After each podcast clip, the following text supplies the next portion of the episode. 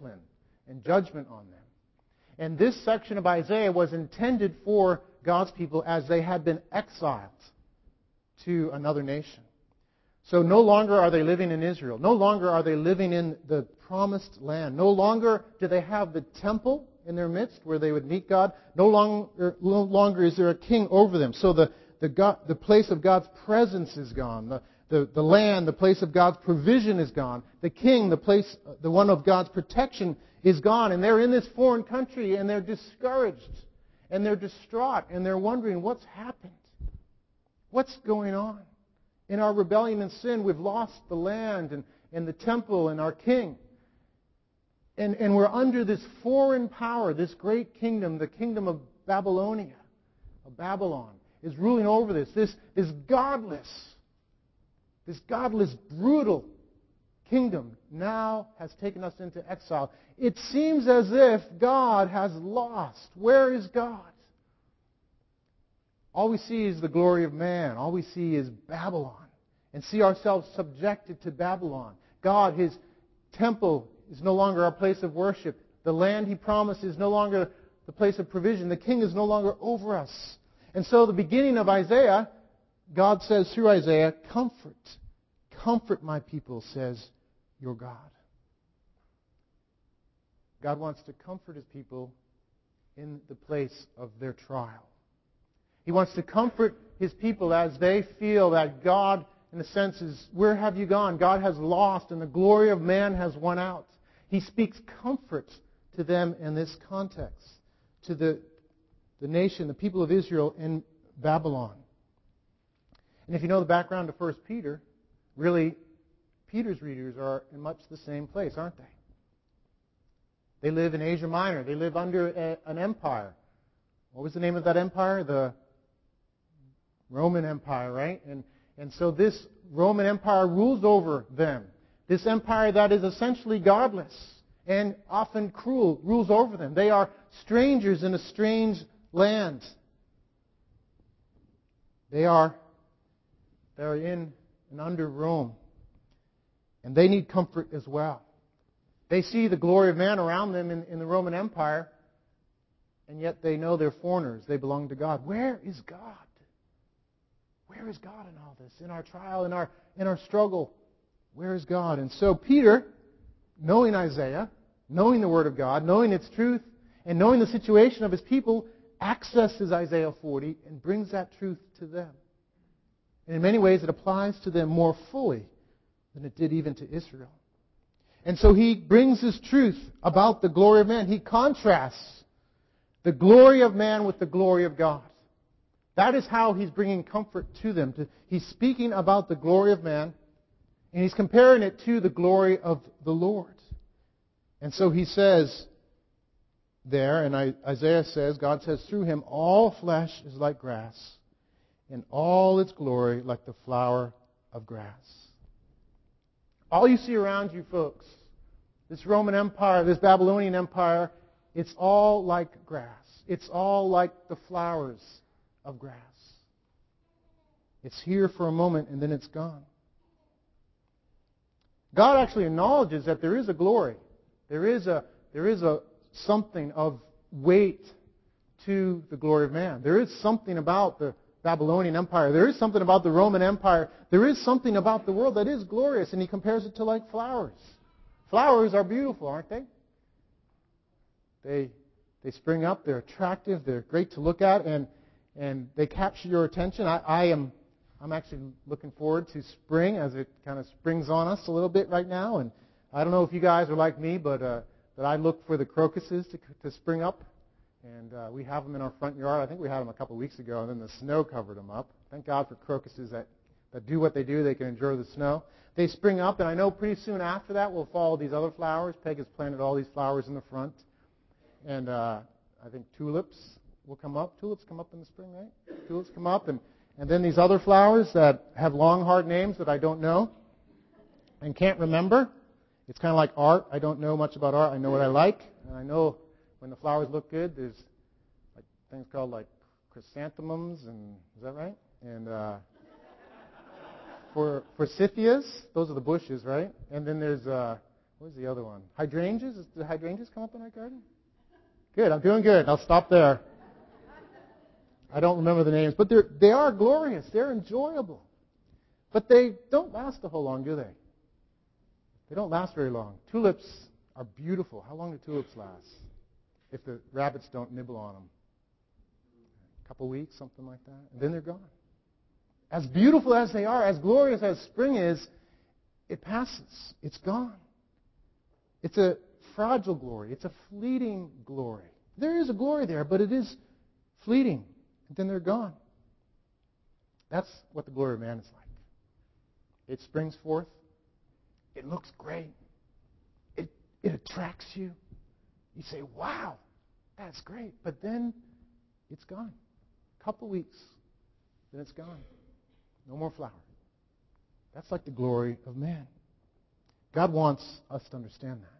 He wants, he wants his people Israel to understand that. He wants the readers Peter's addressing to understand that. He wants us to understand that. Part of how we understand how to live the Christian life is recognizing that the glory of man is fleeting and passing.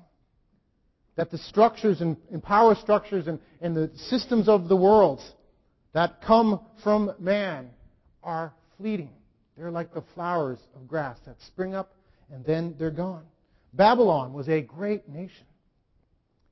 Babylon was an amazing nation. It was actually, at the time Israel was exiled to Babylon, it was, it was probably the greatest empire that had ever been, ever been on the earth. I think we have a slide of Babylon to show. It was a fantastic city and empire. The city itself had uh, 56 miles of walls around it. It was three walls were 300 feet high, 25 feet thick. It went 35 feet underground. There were towers 450 feet high or so, a deep moat around it. The Euphrates River actually went through the city, and the famed hanging gardens were there in the city. Uh, they were the, one of the seven wonders of the ancient world. These hanging gardens, I don't know if the picture shows it, but these gardens that I think, uh, was it Nebuchadnezzar made for his wife because she was from a, a more uh, fertile area? And so he made these giant hanging gardens, multi-tiered gardens, and had pumps to pump it up. And it was just an amazing city.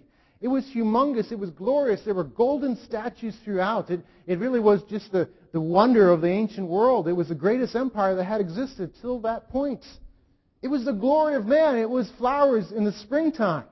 It was impressive. Yet it was short lived. Today, that's really all that exists. Actually, they're rebuilding it, but, but 1930s or so, before they started that, it was just a heap of rubble. Matter of fact, I believe in history, they, people doubted it ever existed. Though it was in the Bible, they doubted it because there, weren't, there were no remains of this great city. All flesh is like grass, and all its glory like the flower of grass. The grass withers, and the flower falls. Rome. In Peter's day, Rome was the glory of man. It was the greatest kingdom that had ever existed up to that point even greater than Babylon. It spanned 2.5 million square miles. A population of about 60 million people at the day. That was about 20% of the population of the world was in the Roman Empire. That would be the equivalent of 1.5 billion people today. That's bigger than China. We're under the Roman Empire. Rome itself housed millions of people. Its presence militarily, culturally, and spiritually was felt throughout much of the ancient world. Yet we know Rome, too, has passed. All we have are remnants. All flesh is like grass, and all its glory. Like the flower of grass. The grass withers and the flower falls. We can think about other applications for us, maybe more present. What's the, some examples of the glory of man nowadays? And these things aren't necessarily bad. Uh, I'm not, not saying that. There's, I think we don't want to misunderstand that. But what are some of the things of glory of man? Some sports figures, Hollywood, Hollywood actors, right? What are some of the glorious Hollywood actors, the ones that are considered the glory of man nowadays? People like Brad Pitt, Angelina Jolie, Hugh Jackman, Reese Witherspoon. There's others you probably know about, depending on what sort of genre of movie you like. But they're all famous. What about the actresses and actors of a generation ago? Katharine Hepburn, John Wayne, Doris Day, Jimmy Stewart. They're all old or gone. These great, famous people of a generation or so ago are gone. They're not famous. They're not as good looking as they used to be. All flesh is like grass, and all its glory like the flower grass. The grass withers, and the flower falls. And not only for movie stars, but the reality is for you and for me, it's the same way. The glory of man passes. There's a picture of me, I've told some of you this before, of when I was 19. And it was hanging on the fridge. Peg has it. And, uh, and, and it was on the fridge, and my daughter Mary went up to it and said, Who's that?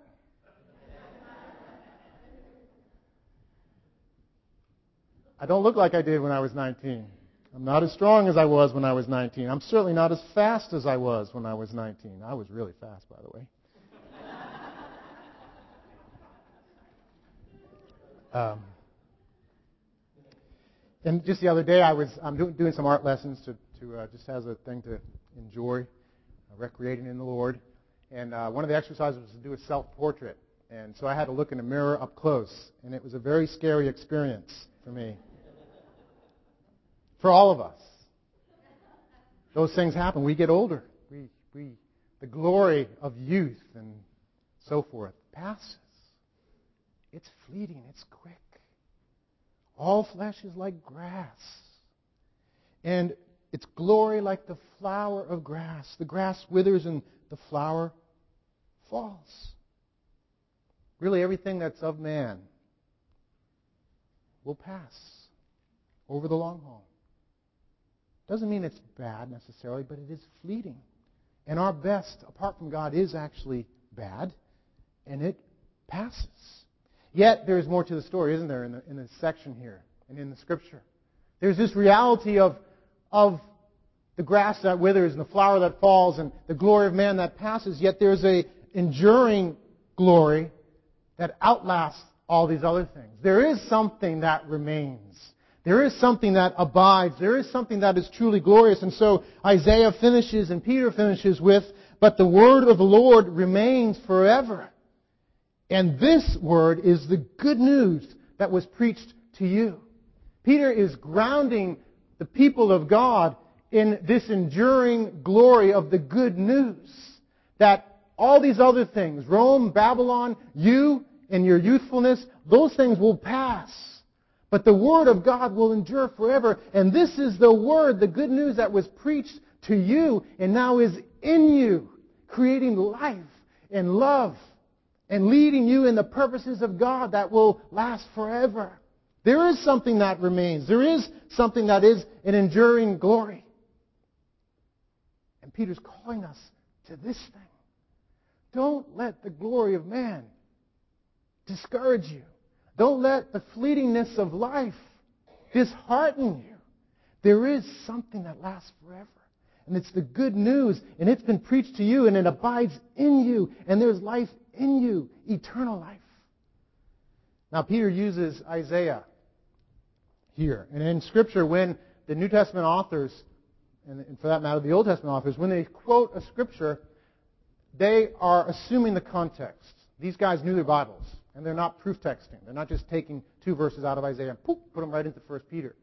They're actually putting key verses there, and they're assuming the context. And for many of their readers, not necessarily all of them, but many of their readers would have known the Old Testament as well.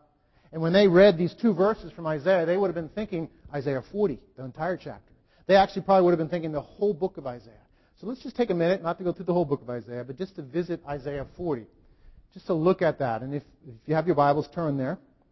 Again, I apologize, it's not up on the screen. You can just listen if not. But listen just to some more surrounding context. And I want you to listen to this, and I want you to think about what Peter's saying. Peter's talking about the good news. He's talking about the glory that endures forever. And we know, we know we've read more of the story. We know the good news is ultimately Jesus Christ, the truth, the person of Jesus Christ. So as as we read Isaiah 40, just think in terms of that and listen for those things. And what what I think will happen as we see this is we, the picture of what, of what Peter's bringing will kind of fill itself out. So listen, starting in verse 3. A voice cries in the wilderness, Prepare the way of the Lord. Make straight in the desert a highway for our God. Every valley shall be lifted up, and every mountain and hill be made low. The uneven ground shall become level, and the rough places a plain. And the glory of the Lord shall be revealed. And all flesh shall see it together, for the mouth of the Lord has spoken. A voice says, cry. And I said, what shall I cry? All flesh is grass. This is our verse. All flesh is grass, and all its beauty is like the flower of the field. The grass withers, the flower fades when the breath of the Lord blows on it. Surely the people are grass. The grass withers, the flower fades, but the word of our God will stand forever. Get you up to a high mountain, O Zion, herald of good news. Lift up your voice with strength, O Jerusalem, herald of good news. Lift it up, fear not. Say to the cities of Judah, Behold your God. What's Isaiah talking about? Jesus. He's talking about Jesus Christ. He's talking about the gospel. And did you hear in the beginning of that? A familiar verse? Straight in the desert, a highway for our God. Every valley shall be lifted up, and every mountain and hill be made low. The uneven ground shall become level. The rough places a plain. Do you remember that? Have you seen that in your Bible? Who's it talking about there? John the Baptist, right? That, that verse is applied to John the Baptist in all four Gospels. John the Baptist came to prepare the way for the Lord. But to prepare the way for what? The next verse. And the glory of the Lord shall be revealed. The glory of the Lord shall be revealed. And all flesh shall see it together. For the mouth of the Lord has spoken. And so in speaking of the grass that withers, the flower that falls, and the word that remains forever. What is that word ultimately? Jesus Christ. The good news of Jesus Christ. His, his, his life, His death, His resurrection. The person of Christ, who is the living word. And so this section ends with the, the, the call to proclaim the good news throughout Israel.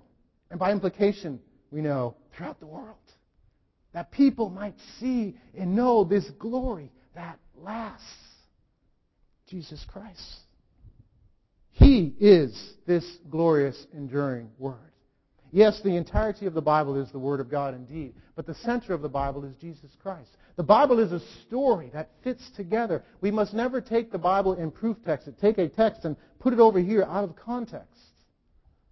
It goes together. It's a story, and the center of the story is Jesus. God is the author. Jesus is the protagonist, the ultimate hero in Scripture. So when it says the word of the Lord, it just doesn't mean a verse in Proverbs taken out of context. It means the entirety of the word, with the center of the word being Christ himself, who is the fulfillment of the whole word. So Peter's talking about that. Isaiah's talking about that. The scripture's talking about it. It is Jesus Christ who is the enduring, glorious word of God. And in particular, the good news of Christ and his death and resurrection and the implications that go with that. And there is so much that goes with the good news. This word that's enduring, this truth about Christ, this reality of Christ and his righteous life, his death on the cross for sins, his resurrection.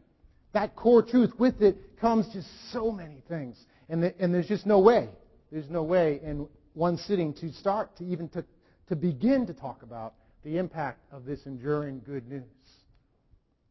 It takes more than one sitting. It really takes more than an infinite amount of sittings to really address the entirety of the good news. So much comes with it. But the core of the message is simple and straightforward. This isn't a complicated thing. God knows us. He knows we're simple and we need simple truths and simple messages. And so the core of the message is very straightforward. All that comes with it is deep and beyond us. We can't fully fathom. We can fathom much, but not fully fathom. But the core is simple. The Apostle Paul says it this way in 1 Corinthians 15 For I delivered to you as of first importance what I also received that Christ died for our sins in accordance with the Scriptures, that he was buried, that he was raised on the third day in accordance with the Scriptures. Christ died for our sins. He was buried. He was fully dead. And he rose again on the third day. That's the core of the good news. And from that flows everything else. From that core truth flows all the other realities that, that come with it, that God has intended. All the other enduring things, all the other glorious things flow out of that, that core message of the gospel, the Word of God, God's ultimate expression. A word is something you use to express yourself. God's ultimate expression of Himself, His ultimate expression of His glory, this thing that lasts forever, is the gospel. When God wants to communicate who He is and what He's about, His highest and fullest expression is His Son, and in particular, His Son crucified for sins and risen from the dead. That's the core. That's the thing that endures forever. That's the reality. This wonderful gospel that, that God the Son, the King, the one who deserves all loyalty, gave up his life on the cross to bear our sins, the sins that we've committed, the things that we have done to disobey God, the, the ways that we have fallen short, both in omitting things and committing things, to love God fully and always, which is the only reasonable and right response for His creations. All things, all ways that we've fallen short of that. And, and with that, it goes together. The second commandment is like it when we haven't loved one another as ourselves, which falls in. We are made in the image of God. To not love one another as ourselves is to not love God. Sin is falling short of that. And in our heart of hearts, though we hate it, hate to face the truth, we all must know that we have fallen short. We have disobeyed. We have not done what is right and good and loving. That's sin. And God is good. He's not a fool. He's not a He's not just a an old granddaddy that doesn't know what's going on, just going to sweep things on the rug. He is perfect and wise and good. And he must deal with sin justly and rightly, otherwise he's unjust. He can't do that. And so in his great love and in his great wisdom and in his glory of who he is, in the depths of his love that are unfathomable, in the perfections of his wisdom, in the, in the fullness of his wisdom, he's, in his justice, he has said, he has sent his son to die on the cross so that we could be forgiven of our sins and receive his love, be reconciled to him. So Christ died for our sins, and he rose again victorious over sin and death. This is the most amazing and abiding truth in all of history and all the universe. Everything else that's in and of itself, apart from God, apart from this core truth, will pass, will fade, will be like the flowers. The flowers will look good for a little while, then they'll pass. Babylon passed. Rome passed. Hollywood passes. You and I, in our current configuration, apart from God, pass. There's a hope, though, for the future for those that attach themselves to this enduring word. And that's part of the call here. It's not just to know this stuff, not just to know, yeah, there is something that lasts. Oh, that's nice. Cool, I'm glad there's something that lasts when everything else fades. No, it's to attach ourselves to that thing. Because the enduring one, God, is a merciful and gracious God. And in sending the Son, He didn't just do it to, to, to show that there's an eternal thing, though he did to show his glory, to demonstrate, to express who he, who he is. But with that, wrapped up in that, is, is his love for his people, is his call to all people to attach themselves to the only thing that truly lasts, to find their life in Christ Jesus crucified and risen and reigning, to find your identity in that place to find your strength and your love and your ability to function as a human being in God's image in His love, in His perfections, in His righteousness, in His love for you. And then from that place to walk in His grace, to accomplish His purposes, and to be like Him. He wants us, He calls us to attach ourselves to Him. And that's what Peter is, is more or less doing here in the whole book. He's ministering to people that are called, he calls them elect exiles. They're struggling with life. And, and very simply, what Peter is doing is he's wanting people, both individually and corporately, to attach themselves to this enduring word. That, to sum up 1 Peter, in, in some ways, that's what it is. He's wanting us to attach ourselves to that which is not fleeting, that which lasts forever, to the gospel, to Jesus Christ. And in that attachment, and in, in, the, in the things that come with that, is the ability to live as elect exiles, is the ability to accomplish his purposes, is the ability to reflect his likeness and to find life. So that's what Peter's doing. And so last week he, we saw how he was saying it's because of this enduring word in you that you can now love. And you are called now to love, to walk this out. And really, every other aspect of 1 Peter can be boiled down in those ways. You can go through the whole book, and we're going to go through the whole book and see how he does that. But let me just kind of let me just kind of um, put frame it in a certain way. Uh, the gospel, this enduring word, endures forever and is glorious and addresses every aspect of life, every question of humanity, every need, basic fundamental need of life flows from this truth. So we could we could frame life and the struggles of life perhaps in three questions, and, and you can put these up there, Brennan. There's three questions: Who am I? Who am I? What am I about? What does it mean to exist, to be human? Who am I? And then from that, well, how should I live? How do I live? What's life about? How do I live? And then, what is my purpose? What is the, the point of who I am and how I live? What's, what's trying to be accomplished? These are the questions of life. And really, everybody has these. And I, and I believe it's accurate to say life is really for us about answering these questions. We are made in God's image. We need answers to these sort of things. We're made for answers in God. And so life is about answering these questions. And apart from God, we try to answer these questions. Really, the, the, the world, the world system, and not, not, I don't mean the world in every aspect, but the world system that tries to find life apart from God, our flesh, our sinful nature apart from God, and the devil himself all have answers for these three questions. What are some of those answers? Who am I? Well, think up one. Who am I? I am I am a rich person. That's who I am. I have money. I'm a rich person. I'm, I'm not, by the way, but who am I? Well, comparably, I think I am, aren't I, as an American? How should I live? Well, I'm a rich person. How should I live? I live to get money. That's what I live for, to get money. What is my purpose? to be a rich person.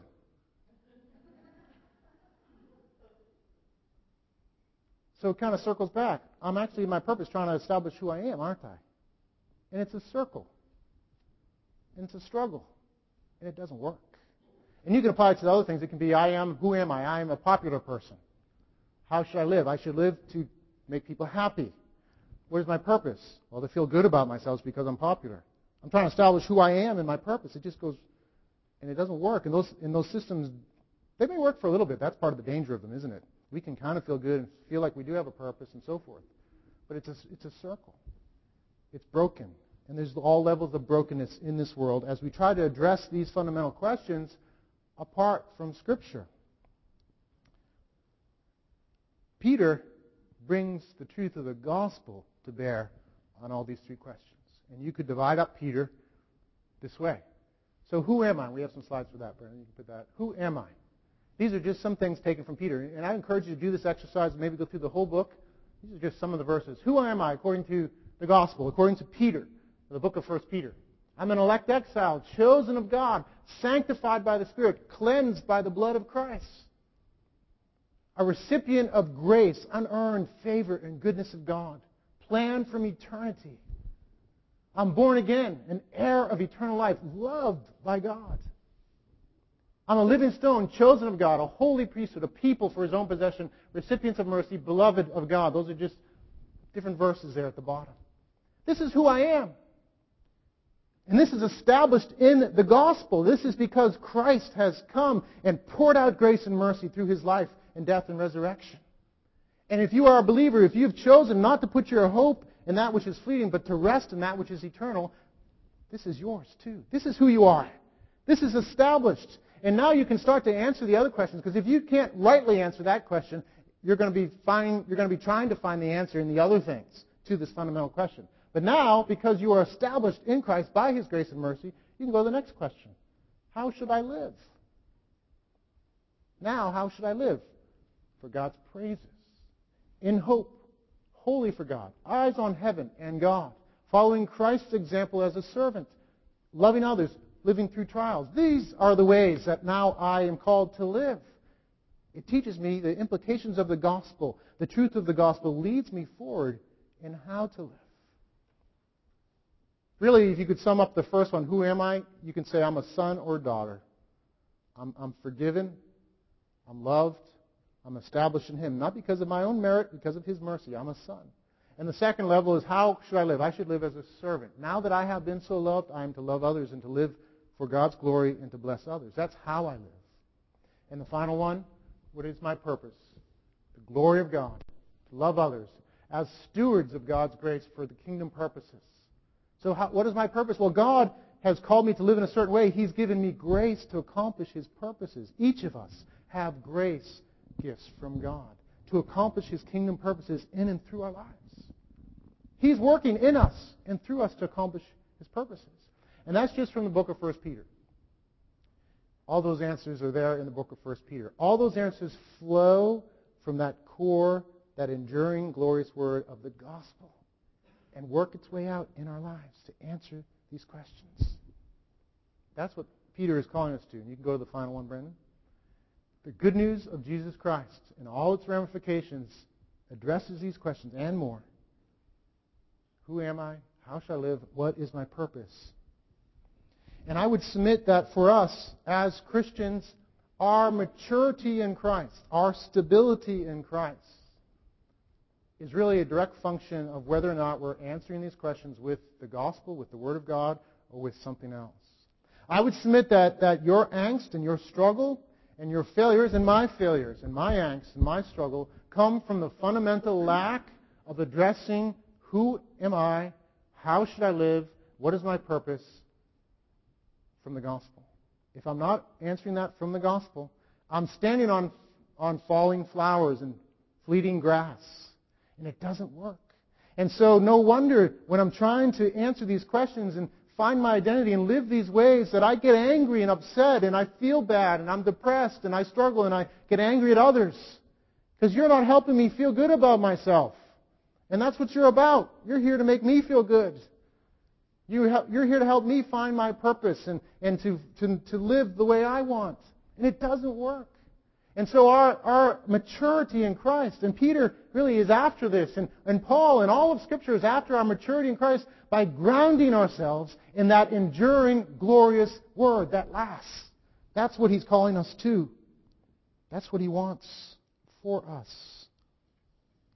To be a Christian is to live according to the truth of the gospel.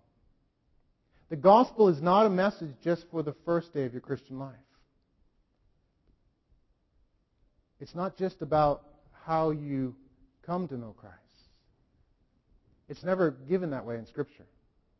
Otherwise, you've got to kind of scratch your head and say, what is Peter and Paul thinking about? They're always talking about the gospel. They're always going back to Jesus Christ crucified and risen. I mean, come on, we already got that down. Let's move on. They don't do that, do they?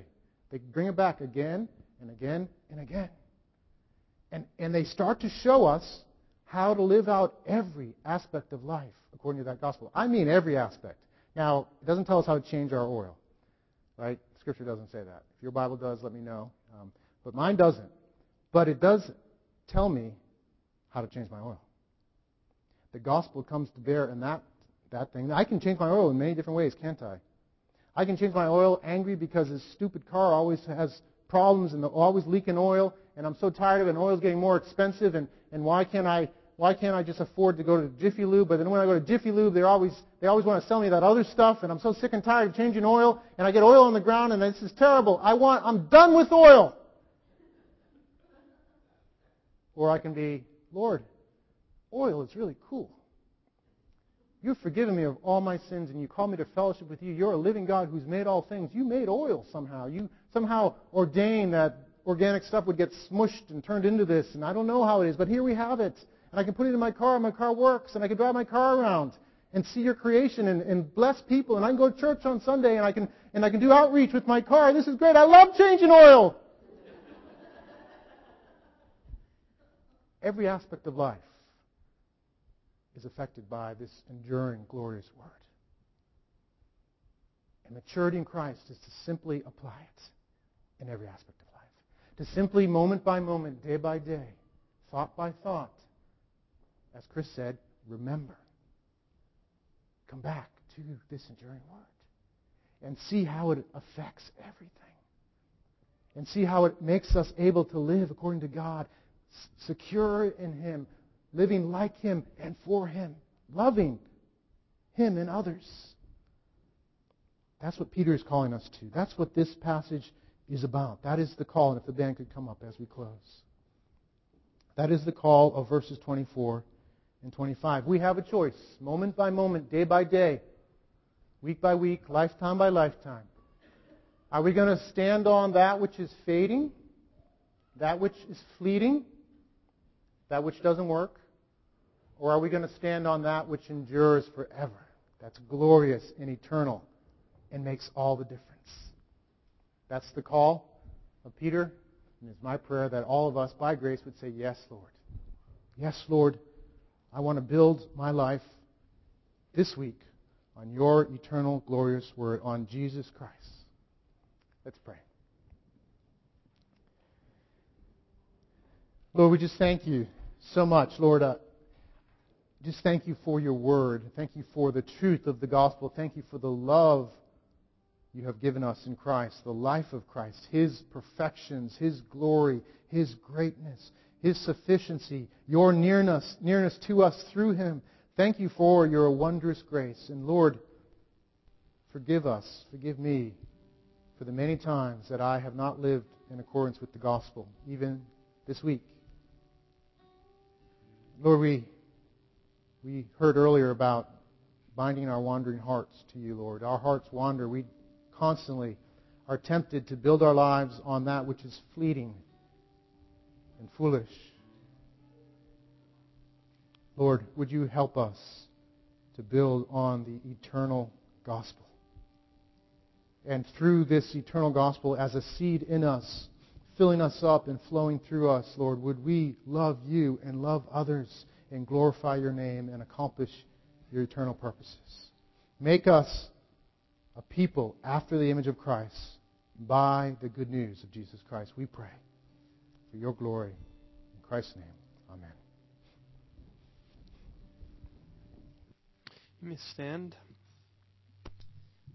as we consider the nature of um, of Christ and of the Word, uh, the truths that we stake our lives upon, and our own fleeting lives. We sing about God's love, which endures forever.